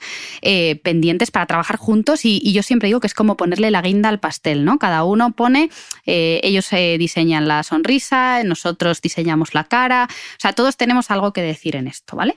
Y luego, muy cerca de la boca, tenemos, por supuesto, el odiado eh, surco nasogeniano, ¿no? Y la marioneta, que son un poco, eh, cuando sonreímos, esa, esa arruga que se nos marca, que la gente tiene un poco la necesidad de verse la lisa y, a veces cuando se rellena esa arruga, parece, la cara se queda rara, ¿no? tenemos que intentar saber que esa arruga, punto número uno, es normal, o sea, ahí tiene que haber un pliegue. Y punto número dos, que el origen de esas líneas, ya sea la marioneta o ya sea el surco nasogeniano, miraos al espejo la mayoría de las veces, no es, no reside ahí el problema. ¿Dónde reside? Residen los pómulos, que en su momento eh, los tenemos pues muy bonitos y muy marcados en su sitio, pero hemos quedado que los compartimentos de grasa van cayendo y que los ligamentos cada vez los puedes sujetar menos. Así que se nos van a ir los pómulos se nos van a bajar hacia la zona de los surcos nasogenianos y la marioneta. Se nos va a marcar eh, las, lo que la gente llama cocochas, el yols, eh, aquí justo debajo de la, de la mandíbula. Y todo eso la culpa la tiene, bueno, en general la gravedad, ¿no? Que con los años, hija, se nos cae, se nos cae todo. No podemos evitarlo, pero lo que hay que hacer es reponer el pómulo, gracias al ácido hialurónico, poner el pómulo en su sitio. Así que antes de plantearnos rellenar el surco, la gente viene a la consulta y dice, yo quiero que me rellenes el surco. A ver, vamos a hacer análisis. ¿Es el surco o no es el surco? Primero es dar soporte. ¿Qué fue antes, el huevo o la gallina? Claro, exacto. Primero hay que empezar por los laterales, a darle soporte. O sea, no podemos empezar la casa por el tejado.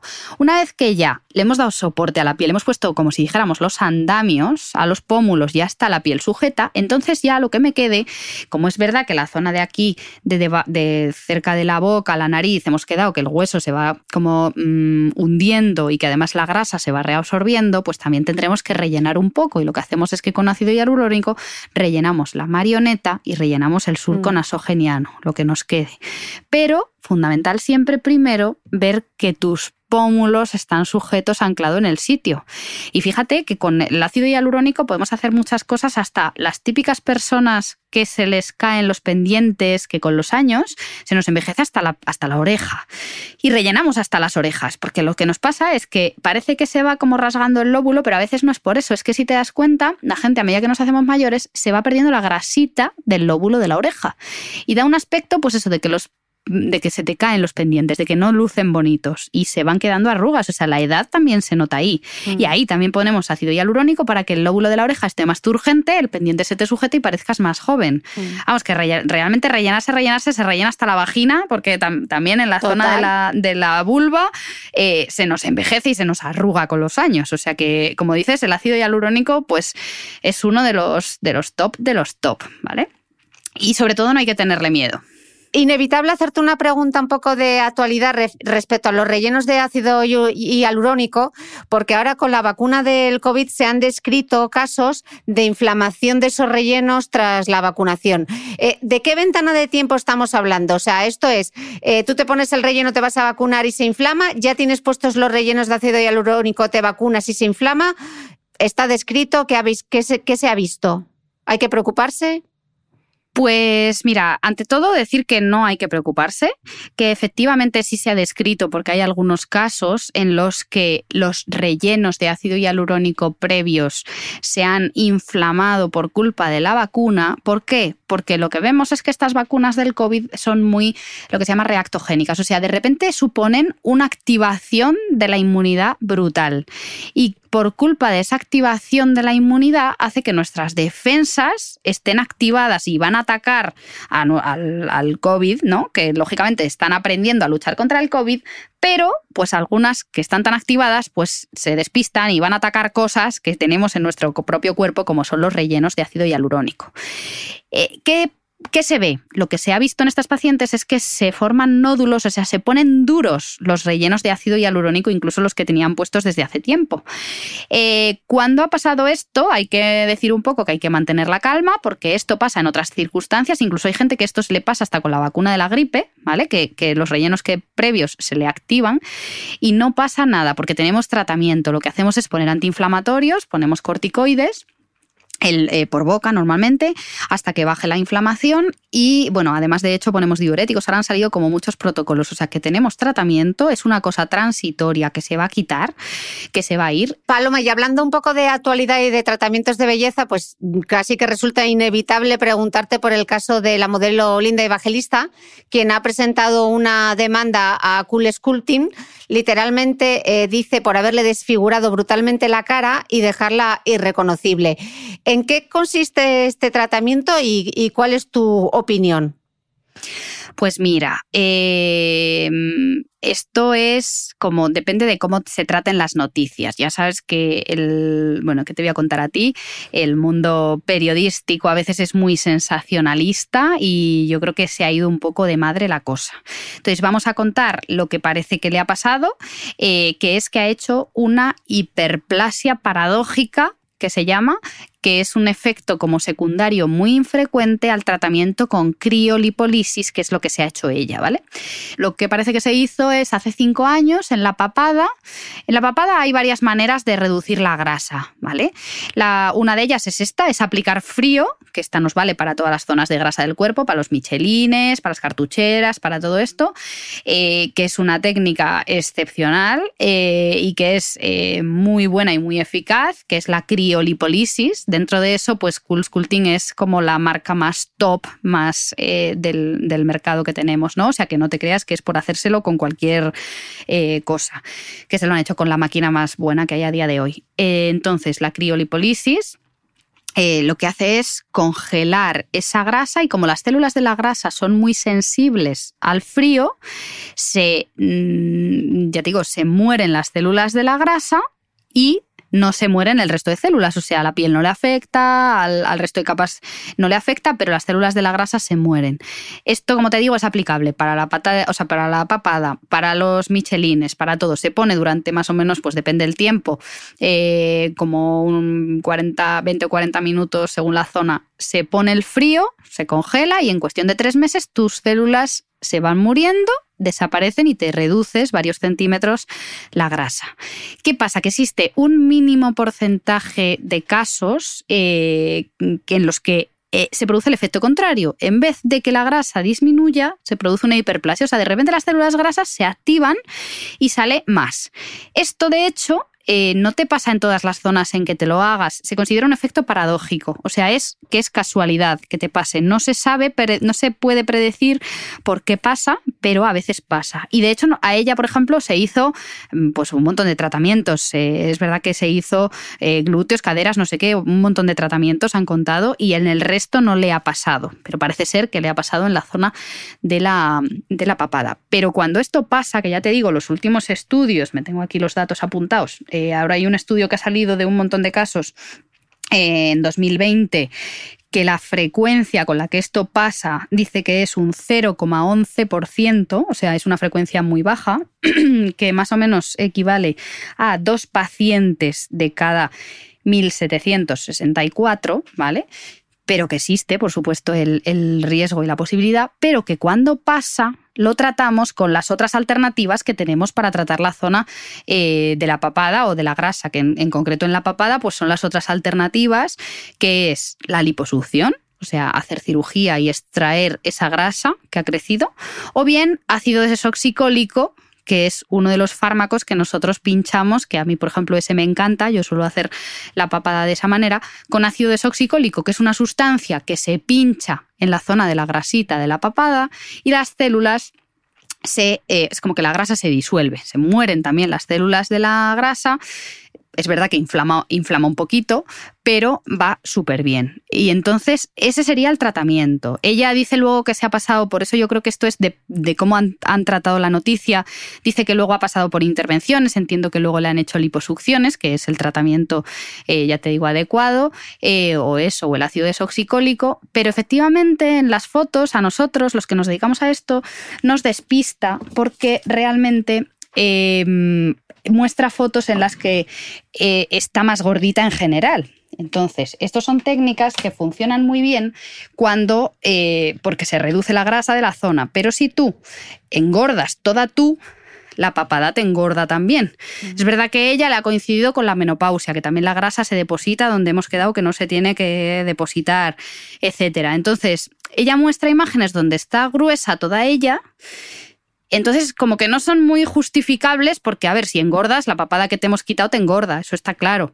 No te engorda de la misma manera, o sea, no vas a tener el, justo la zona de grasa localizada porque esa se disuelve, pero si te engorda todo el cuello y ella muestra imágenes en las que tiene todo el cuello muy gordito y ella gordita, pues realmente no sabemos hasta qué punto es parte de efecto secundario y, por qué lo saca ahora después de cinco años, eh, que efectivamente han pasado los años, el cuello se cae, engorda, etcétera. Entonces, bueno, sí que yo eh, daría paz. Mm. Claro, yo generaría eh, o sea, diría que hay que leer las cosas con pinzas, ¿vale? Sobre todo estas noticias así tan eh, sensacionalistas, eh, me daría paz porque efectivamente la criolipolisis a día de hoy es un tratamiento estrella para la reducción de grasa. O sea, te diré que de todos los tratamientos de corporal, el que más eficacia y más evidencia científica tiene eh, es la criolipolisis en la reducción de grasa. Por ejemplo, en los tratamientos que hay para celulitis, pues hay mil millones de, hoy porque hemos hecho facial, pero si vamos a hacer corporal, ya te cuento 20 millones de máquinas. Entonces, dentro de todas las máquinas no hay nada que tenga tanta evidencia científica como la criolipolisis en la reducción de grasa. Así que yo daría paz, diría que es verdad que es un efecto secundario que tenemos que conocer, o sea que esto nos puede pasar. Perdona, Paloma, pasa también cuando te haces el láser, ¿no? El vello paradójico. Eso también existe, ¿no? Exacto. En la cara, cuando hacemos el láser, mm. que es una zona muy hormonal, puede ser que te hagas el láser para quitar el vello y que te salga más, mm. que efectivamente también es un efecto paradójico, o sea, no sabemos mm. en quién pasa. Es verdad que ahora con la criolipolisis sí que hay, hay algún estudio que dice que pasa más en hombres en, de raza hispana o latina y sobre todo lo que sí que está claro es que pasaba más con los aparatos antiguos, o sea, que hubo de repente, de hecho, los de Cool Sculpting acaban de sacar ahora una máquina nueva que se llama Élite. O sea, lo que van haciendo es mejorar los manípulos, que es con lo que te lo aplican. Y sí que es cierto que desde antes del, de hecho el estudio este que te he comentado, mm, antes del 2017, que es cuando se cambiaron y se, renovaron los manípulos, sí que era más frecuente, ¿vale? De hecho era como un 2% el, los casos que habían visto y sin embargo ahora con los manípulos eh, que hubo a partir de entonces eh, era un 0,11, o sea que mm. ha mejorado con la mejora de, de las máquinas ha mejorado más aún con la nueva, lo que pasa es que todavía no hay estudios porque acaba de salir eh, el más nuevo, pero que es verdad que dentro de que es un efecto secundario que existe, cada vez es menos frecuente. Y como te digo, y es por lo que nos extraña en el caso este de Linda, existen tratamientos para que si te pasa esto, se, pueda retire esa grasa que te sobra, mm. ¿vale? O sea que en principio, pues un poco el mensaje ¿no? de keep calm, que, que este es muy buen tratamiento. Nosotros seguimos confiando en él muchísimo y sobre todo... Y lo que nosotros hablamos siempre, y yo creo que es muy, muy buen resumen de todo lo que estamos hablando, es que el profesional tiene que estar preparado para, no solo para hacer las cosas bien, sino para saber deshacerlas y para saber tratar esas posibles complicaciones, ¿no? Eh, eso es súper importante, el tener herramientas. Lo mismo nos pasa con los rellenos, hay que saber ponerlos y hay que saber quitarlos, hay que saber manejar la hialuronidasa. O sea, ponerse en manos de buenos profesionales es crucial con buenos aparatos, con buenas, como os he dicho antes, el ATP, ¿no? Que sepan la anatomía de pe que sepan mucha medicina, que sepan la técnica eh, y aquí pues la, experiencia es importante y el saber la técnica y aprender es eh, fundamental y sobre todo que usen buenos productos, que tengan buenas máquinas, eh, porque eso un poco es lo que, lo que puede hacer de, estos tratamientos pues mm, un éxito o un fracaso. muy, muy mm. satisfactorio o todo lo contrario. Mm. Y eso es fundamental. Bueno, Paloma, te voy a, te voy a nombrar ganadora de mi concurso del Mario Bros. porque has pasado todas las pantallas. Menudo repaso. ya ves, esto... Llevamos hora y media, así que yo creo que... Esto ha sido, vamos, máster avanzado en, ¿En, qué, me puedo hacer. Total. Esto ni el Pero yo creo que eso, eh, total, total, vamos, te he hecho un resumen de los años de residencia de dermatología, más el máster de estética, más la práctica clínica. ¿Has visto? Resumido, esto tiene, tiene más mérito resumirlo todo. Tiene mucha chicha, tiene mucha chicha. Pero es, es fundamental que la gente sepa, Cristina, es fundamental que la gente sepa que existen muchas opciones, que, que lo que la gente se ve por ahí por la calle no es la, lo que nosotros eh, queremos, es decir, lo que se ve es lo que probablemente no está todo lo bien hecho que debería. La gracia de esto, eh, o al menos es mi manera de entender la belleza, es hacerse pequeñas cosas desde más o menos una edad temprana, pues eso, a partir de los 35 es muy buen momento, para hacerte pequeñas cositas, para estar mejor, para estar más guapa, para tener ese aspecto guapa y guapo, vamos, para tener ese aspecto más saludable, mejor aspecto, que a día de hoy es lo que queremos, es estar bien, simplemente ese concepto de, la piel saludable, bonita, eh, las formas, todo eso lo podemos tener sin necesidad de que se note, simplemente es un poco sacar... Eh, tu mejor tú, o sea, que sigas siendo tú y para eso mm, lo que tenemos que hacer los, los médicos o lo que hacemos, lo que hago yo en mi caso es tener en la mente lo que son las proporciones ideales de belleza, que esto al final yo siempre digo que es un arte, cada uno tiene su estilo, pero tenemos que tener en la mente y no perder esas proporciones ideales. Paloma, millones de gracias y bueno, tendrás que volver al podcast para grabar el cuarto, así que ya te volveré a invitar.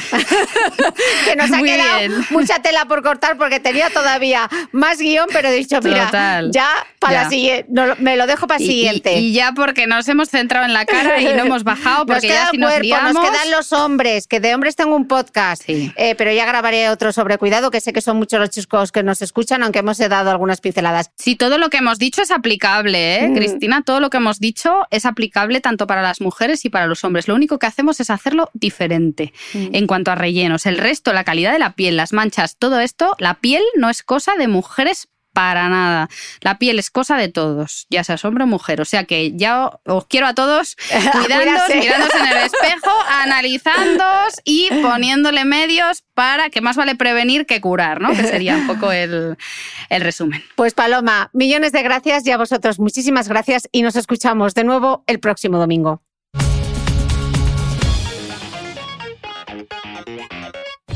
No olvides que todas las notas de este capítulo están en mi blog de beautymail.es. Además, si no quieres perderte ninguna entrevista, suscríbete al podcast de Cristina Mitre en tu reproductor de podcast habitual. Y un último favor, si me escuchas en Apple Podcast, regálame unas estrellas y déjame una reseña, porque así ayudas a que este podcast siga creciendo. Muchas gracias y nos escuchamos de nuevo el próximo domingo.